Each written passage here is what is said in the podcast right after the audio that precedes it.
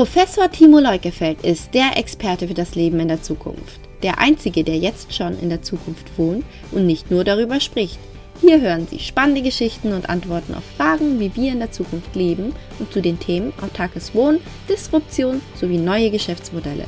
Freuen Sie sich auf den gelernten Handwerker und Energieexperten Timo Leukefeld.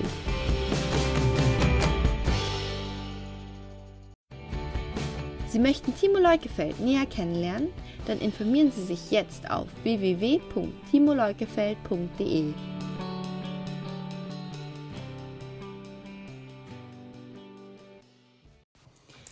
Das heutige Podcast-Thema ist eine Antwort auf die Frage, wie werden wir in Zukunft leben? Und dort ist speziell das Thema Ernährung wichtig. Ich sitze heute hier zusammen mit Christian Wenzel, auch Mr. Brokkoli genannt. Er hat mich heute hier im Energieautarken Haus besucht. Schönen guten Tag, Christian. Schönen guten Tag, lieber Timo. Schön, dass ich da sein darf. Ähm, wir steuern ja insgesamt auf dieser Erde auf 10 Milliarden Menschen zu. Was denkst du, was glaubst du, was weißt du, wie können wir diese 10 Milliarden Menschen in Zukunft satt bekommen? Mhm.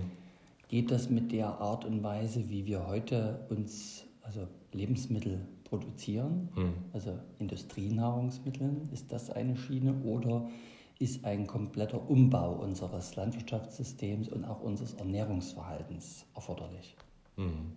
Ja, das ist natürlich eine sehr, sehr gute Frage und äh, ich habe die Ehre auch in meinem Podcast, dem Vegan-Podcast, äh, die Ehre, Zukunftsforscher interviewen zu dürfen, äh, auch vor allem welche, die sich mit dem Thema Ernährung hauptsächlich befassen und da eben auch ihre, ihre Meinung geben. Das heißt, meine Antwort jetzt auf diese Frage ist ein Mix aus meiner eigenen äh, Meinung und die dieser Zukunftsforscher, weil ich bin selber zu wenig in diesem Feld, äh, also vor Ort.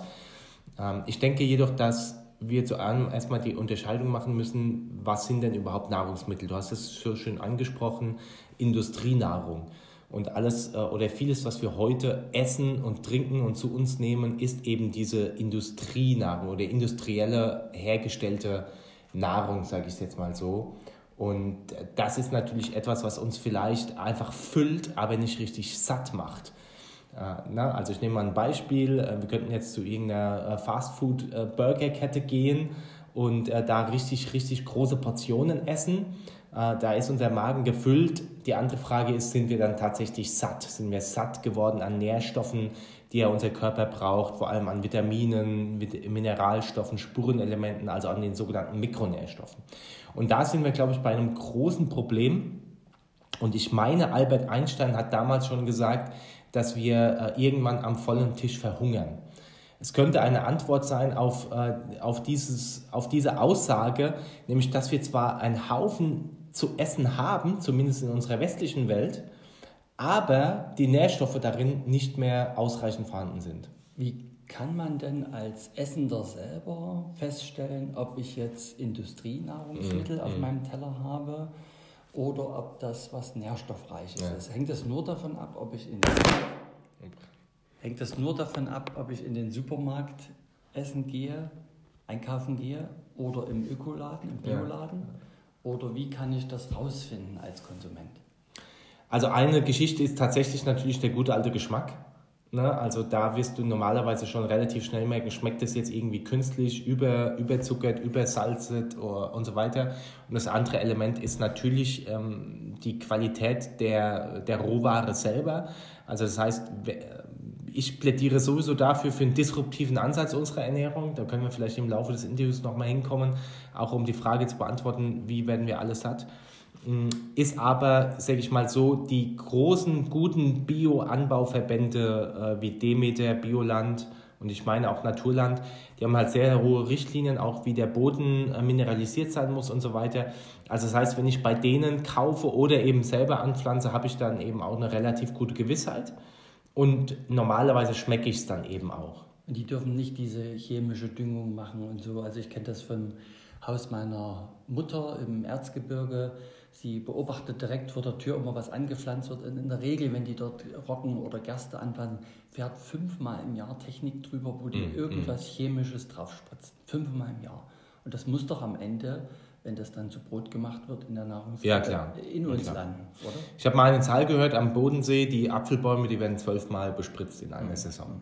Und ja, das äh, ist der Vorteil zum einen von äh, sehr strengen Bio, äh, Bio-Siegeln, dass die Pestizidbelastung definitiv sehr viel geringer ist. Am Demeter hat da, glaube ich, die höchsten Anbaurichtlinien. Ähm, und äh, zum anderen ist es aber auch so, dass die Böden oder äh, da, wo, die, wo, wo, wo das Produkt dann eben auch wächst, das muss eine gewisse zum Beispiel Mineralisierung aufweisen, äh, aufweisen, dass ich überhaupt anpflanzen darf. Weil, sag ich mal, Massenware, die angebaut wird, wird eben, ich sag mal, in lebloser Erde sehr oft angebaut, wo dann wieder künstliche Mineralstoffe und so weiter hinzugefügt werden. Und da ist natürlich ein Riesenunterschied. Überall, wo wir in die, äh, in die Künstlichkeit reingehen, glaube ich, ähm, kommt es uns Menschen langfristig nicht zugute. Jetzt kommt ja ganz schnell und oft immer das Preisargument, dass ja. diese ökologischen Lebensmittel ja viel teurer seien und dass man sich die nicht leisten kann. Ja. Wenn ich jetzt mal auf deine Eingangsthese zurückgehe, ich kaufe mir billiges Essen, dafür sehr viel und bin eigentlich nicht richtig satt. Könnte dann die Gegenthese für die Preisdiskussion sein, wenn ich hochwertigere Lebensmittel kaufe, die zwar etwas teurer sind, brauche ich nicht mehr so viel Volumen ja. Bin vielleicht unterm Strich verglichen bei einem ähnlichen Preis. Ja, das ist eine These und die wurde auch schon sehr, sehr oft nachgewiesen. Also sprich, ich brauche weniger, ich brauche weniger Essen, sprich entlastet natürlich auch wieder meinen eigenen Organismus, weil ich muss weniger verdauen, ich muss weniger ausscheiden, ich muss auch weniger Gifte in meinem Körper äh, verarbeiten. Weil nehmen wir an, du hast jetzt zum Beispiel ein hochwertiges Superfood, jeder kennt äh, Chiasamen beispielsweise. Ja? Und ähm, sind die dann quasi mit Pestiziden belastet, ist unser Körper erstmal daran ähm, äh, an der Arbeit, die Pestizide abzubauen, bevor ich überhaupt an die guten Inhaltsstoffe komme. Also das ist eine Sache schon mal. Die andere Sache ist tatsächlich die, gehe ich heute in eine, äh, in eine große Burgerkette, bezahle ich auch schon 9 Euro für ein Menü. Das ist zwar dann ordentlich alles big, ne? äh, sind aber immerhin auch 9 Euro. Ähm, und viele berichten mir dann, dass sie zwei Stunden später wieder Hunger haben, obwohl ich da ja fast ein Kilo an äh, äh, Nahrung zu mir genommen habe, plus die halbe Liter Cola. Ne? Äh, das dritte ist vielleicht noch ganz kurz ähm, das Thema Wegschmeißen. Wir hatten es ja auch so schön am, am Mittagstisch vorhin. Ähm, mir persönlich, wenn ich im Bioladen bin oder sehr viel Geld für ein Lebensmittel ausgebe, lege ich mir viel bewusster die Sachen in den Warenkorb und ich achte viel stärker darauf, dass ich sie nicht wegschmeißen muss. Wohingegen, wenn ich äh, irgendwo in den Discounter reinlaufe und an jeder Ecke 30% Discount sehe und es, die Sache sowieso schon nur 50 Cent kostet, dann ist dieses Lebensmittel wie eine Art wertlos. Und äh, ach komm, ich nehme es noch mit, vielleicht esse ich es ja irgendwann so in der Art. Also das sind schon mal drei Antworten auf diese Frage. Vielleicht kann man sich das auch nochmal bewusster machen, indem man das Wort nochmal an, anders ausspricht. Lebensmittel, darin steckt ja Mittel zum Leben. Ja. Und die Industrienahrungsmittel ähm, sind eigentlich keine Mittel zum Leben mm, mehr. Mm, richtig, ja. ja? Okay. Ähm, also wir könnten unseren Zuhörern empfehlen, das einfach mal auszuprobieren. Ja, das geht ruckzuck, weniger in den Warenkorb zu legen, das bewusster zu essen, vielleicht auch geschmacklich ein anderes Erlebnis zu haben und natürlich sich am Ende fitter zu fühlen. Definitiv. Also und auch mal vielleicht sogar den Schmerz zu fühlen, im Bioladen äh, für ein Kilo Brokkoli dann eben 5 Euro hinzulegen, statt äh, 2,50 Euro. Was meistens so das Doppelte, vielleicht kosten die Ware vielleicht das Dreifache. Also das, das Erlebnis mal erleben. Das war jetzt das Stichwort. Wie kommst du eigentlich zu deinem Spitznamen Mr. Brokkoli? ja, das äh, kam dadurch, dass ich einfach immer Brokkoli gegessen habe, also was heißt immer, so die letzten zwei, drei Jahre, äh, vor allem seit ich vegan wurde, war Brokkoli so eine Art Inbegriff für mich von pflanzlich und gesund und vor allem auch Stärke. Also es hat ganz viel Eiweiß, es hat ganz viel Vitamin C, es hat ganz viel Eisen, mikronährstoffreich und es hat für mich immer so dieses, das ist das vegane Superman-Zeichen für mich und so habe ich das dann eben auch gebrandet. Und ja, es ist einfach ein, ein Urlebensmittel, was meine Oma schon mir immer gesagt hat, soll ich essen und ja, der Inbegriff von Gesundheit. Okay. Christian, gehen wir nochmal auf die Metaebene. Ja. Jetzt haben wir ja beschrieben, was kann der Einzelne tun, was ist der Unterschied zwischen Industrienahrungsmitteln und ökologisch angebauten Mitteln, was ist die Wirkung äh, körperlich. Jetzt interessiert mich nochmal die Frage, wir steuern ja ganz massiv auf die 10 Milliarden Menschen zu. Und jetzt eher die erste Frage, reichen denn unsere Böden, um mit herkömmlicher Landwirtschaft oder ökologischer Landwirtschaft überhaupt 10 Milliarden Menschen satt zu bekommen in Zukunft? Beziehungsweise, was machen wir falsch im Moment mhm. bei dieser Bodennutzung? Also Stichwort äh, Sachen wegschmeißen, viel Land nutzen für mhm. äh, pflanzliche Sachen, Monokulturen für Pflanzen, die dann in Massentierhaltung ähm, verfüttert werden. Also wo siehst du Potenziale, um wirklich in Zukunft diese 10 Milliarden Menschen auf eine gerechte ja. Art und Weise satt zu bekommen? Also eines deiner Stichwörter ist ja auch äh, Disruption sozusagen und du sagst auch, Disruption ist kein alter Hut und ähm, das sehe ich genauso.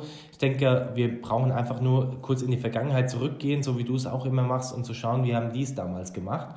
Äh, da waren jetzt mit Sicherheit keine 10 Milliarden da. Und ich bin jetzt auch kein Wissenschaftler. Ich lese mir aber äh, die Studienlage ganz gut durch und äh, die besagt, dass sogar 13 Milliarden Menschen satt werden könnten. Sollten wir eben uns da aber auch disruptiv und, radikal ändern. Also sprich, ähm, eine, ein anderer Zukunftsforscher, ein ähm, Kollege von dir sagt eben ganz klar, in zehn Jahren werden sich die Menschen darüber kaputt lachen, dass wir heutzutage noch Vieh aufziehen, mit äh, Getreide füttern, was eigentlich wir auch essen könnten, ähm, mit Antibiotika behandeln, schlachten, ausnehmen ähm, ähm, und diese ganzen Dinge nur, um ein Stück Fleisch zu essen. Er sagt also, da, da wird die Forschung so weit sein, dass wir aus, aus, aus ähm, Zellen schon äh, komplett echtes Fleisch herstellen können und dass auch gar, kein, äh, gar keine Tierzucht mehr möglich oder notwendig ist. Und äh, das ist was, wo, glaube ich, wir auf jeden Fall hingehen dürfen. Viel, viel weniger ähm, dieses industrielle Nahrung, also sehr stark verarbeitet und auch viel weniger Fleisch- und Fischkonsum. Ähm, was auf der anderen Seite dann eben auch bedingt, dass wir wieder natürlich viel mehr Ackerfläche und viel mehr Landfläche haben, um eben ähm, Getreide, Hülsenfrüchte und diese ganzen Dinge anzubauen. Also zu Deutsch, die Massentierhaltung weltweit nimmt uns sehr viel Land weg, wo eigentlich Pflanzen für die Ernährung der Menschen angebaut werden. Ja, definitiv. Also gehen wir doch nur in, äh, in die Regenwaldgebiete, beispielsweise Brasilien, wo richtig, richtig viel Regenwald gerodet wird, um Soja anzubauen, also Hülsenfrüchte eigentlich anzubauen, die wiederum genmanipuliert sind, also 95, äh, 90 Prozent sind genmanipuliert, das heißt, das streut dann auch. Ähm, mhm. Ähm, aber dieses genmanipulierte Soja ist nur für die Tierzucht.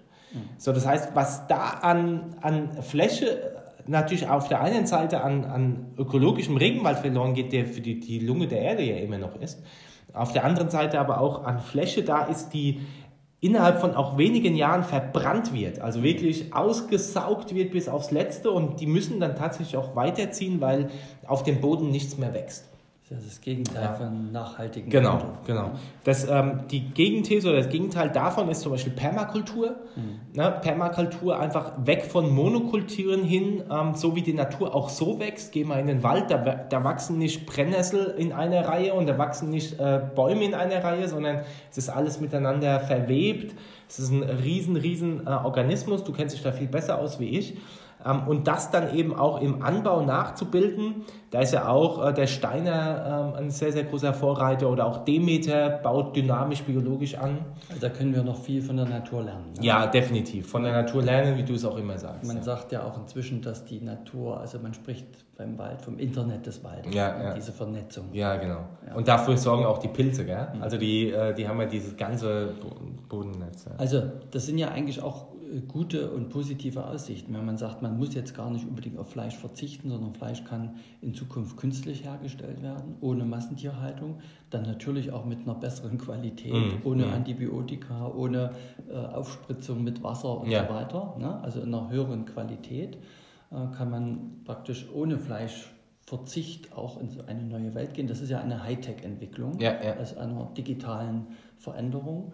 Das zweite Thema war, ähm, schmeißen wir nicht eigentlich zu viel weg an Lebensmitteln? Also mhm. das ist ja auch etwas, was uns blockiert, dass auf der anderen Seite Menschen verhungern und, und wir schmeißen Lebensmittel weg. Ja. Also wie könnte man das mit dieser wegwerfen? Liegt es an den Industrienahrungsmitteln, an dieser mhm. Mentalität, die sich dann entwickelt? Das ist billig, das ist nichts wert, ich horde das, ich kaufe ja. gleich viel, weil es 30% Rabatt gibt und wenn es schlecht wird, schmeiße ich es weg. Mhm. Also ich habe so das Gefühl, dass selbst wenn jetzt äh, solche Hightech-Sachen kommen wie das künstliche Fleisch, was dann fast 100% normales Fleisch ist, ähm, dass das nicht groß was ändern wird. aus mehreren Gründen. Zum einen ist es trotzdem immer noch Industrienahrung. Also es wird ja auch wieder künstlich hergestellt sozusagen und aus vielen verschiedenen äh, anderen Nahrungsbestandteilen zusammengestellt. Also hat es auf unseren Körper nicht den Effekt, wie es zum Beispiel äh, Fleisch jetzt hätte. Ich als Veganer bin jetzt nicht der größte äh, Fleischfreund. Ich sage aber, so wie wir früher gelebt haben und wenn es vielleicht einmal die Woche Fleisch gab, dann war das Verhältnis zu dem Tier auch noch ein ganz anderes. Das mhm. heißt, du hast mit dem Tier ja auch gekämpft, du hast es erlegt, du hast es, der Respekt vor dem Tier war da. Das Tier ist, das Ganze, äh, ist sein ganzes Leben lang äh, frei gewesen ne, und hat keine Angst gehabt oder wurde nicht misshandelt.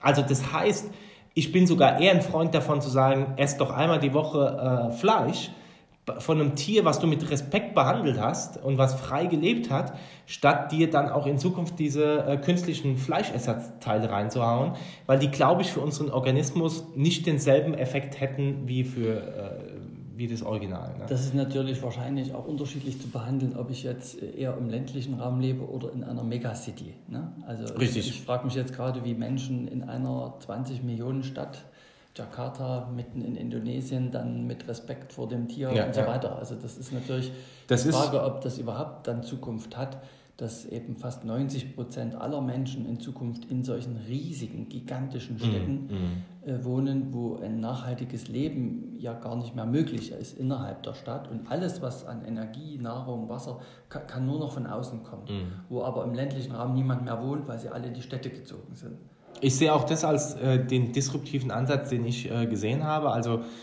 jetzt im Moment ist ja auch tatsächlich diese, diese Landflucht hin in die Städte und immer größere Städte und so weiter. Ich denke, dass es nicht natürlich ist, weil auch solche Systeme, ohne das jetzt beweisen zu können, glaube ich, irgendwann in sich zusammenbrechen, weil wenn du alles von außen irgendwie reintransportieren musst, du musst es da auch wieder rauskriegen, wie im menschlichen Organismus auch. Und ähm, Abwasserkanalsysteme werden überfordert sein. Ähm, da gibt es keine natürlichen Schutzwalle mehr für Hochwasser vor. Also ich glaube nicht, dass äh, wir uns gut damit tun, in 20 Millionen Cities zu leben, auch nicht in einer Million City, weil da auf, auf, auf engstem Raum viel zu viel ähm, äh, draufkommt. Also du kannst dir so vorstellen, wie wenn du jetzt in, in deinen 80 Kilo Körper auf einmal 5 Kilo Nahrung äh, reinschüttest da muss doch irgendwas passieren, das geht nicht lange gut. Und ähm, ich sehe es quasi so, uh, back to the, back to the äh, roots, also zurück in die Vergangenheit zu sagen, wir dürfen wieder mit Permakultur beispielsweise sehr viel in, in, in Vereinigungen beispielsweise anbauen, die, dessen Lebensmittel wir dann wieder erwerben beispielsweise oder wir bauen es selber an hin zu kleineren äh, Gesellschaften, also zu kleineren äh, Wohn Wohngesellschaften, wieder Dörfern, wieder, die aber gemeinsam natürlich leben sozusagen ähm, und sich auch natürlich ernähren. Mhm. Ne? Und dann können wir vielleicht die Möglichkeit schaffen, 10 Milliarden Zeit zu kriegen. Also ich denke, das Beruhigende ist ja so eine, eine Erkenntnis aus der Zukunftsforschung, dass alles äh, in Zyklen verläuft. Das mhm. heißt, wenn jetzt alle in die Stadt rein wollen, gibt es danach wieder eine Zeit, wo alle raus wollen. Das merken wir im Moment, dass wir von der Landflucht zur Stadtflucht kommen, weil die Lebensqualität in Großstädten so dramatisch abgenommen hat. Schlechte Luft, extreme Preisexplosion, vor allen Dingen bei den Mieten. Mhm. Ne? Also du meinst, die, die Stadtflucht kehrt sich gerade schon wieder um in die Landflucht? Meinst du das so? Umgedreht. Umgedreht. Die Landflucht war ja jetzt zwei Jahrzehnte, dass viele vom Land in die Großstädte gezogen genau, sind. Genau. Und ich erlebe jetzt immer mehr, dass Menschen wieder rausgehen. Ah, ja, genau. In ja. das Umland erstmal und auch weiter raus, ja. weil es A, nicht mehr bezahlbar ist und auch die Lebensqualität gerade kippt, weil so eine starke Konzentration ist. Und das ist eigentlich so das Beruhigende, dass wir diese Wellenbewegung haben. Also jeder Trend ähm, bringt auch einen Gegentrend heraus. Also meine Hoffnung ist, wenn immer mehr Menschen spüren, wie schlecht diese Industrienahrung ist ja. für die Gesundheit, dass dann wieder die Sehnsucht kommt, natürlich, ich will andere Wege gehen, ich will mich mehr bewegen wieder, ich will auch mal abschalten, offline sein, ja, ja, ja. zu Hause, ich will mich gesund ernähren und auch wieder diese Sehnsucht nach analogen Freunden, ne, nach sich treffen und ins Kino gehen. Schallplatten kommen jetzt wieder. Also das ist eigentlich eine schöne Geschichte und es braucht, denke ich, noch viel mehr Menschen wie dich, Christian, die dort auch über moderne Kanäle, äh, die digitalen Kanäle natürlich gute Geschichten verbreiten, Beispiele, die nachahmenswert sind und natürlich mm. auch begeistern für dieses mm. vegane Leben, für dieses gesunde Leben und so weiter. Ja, ja. Schön, Christian, dass du dir die Zeit genommen hast. Vielen Dank. Ähm, ich denke, wir werden das fortsetzen, das Gespräch.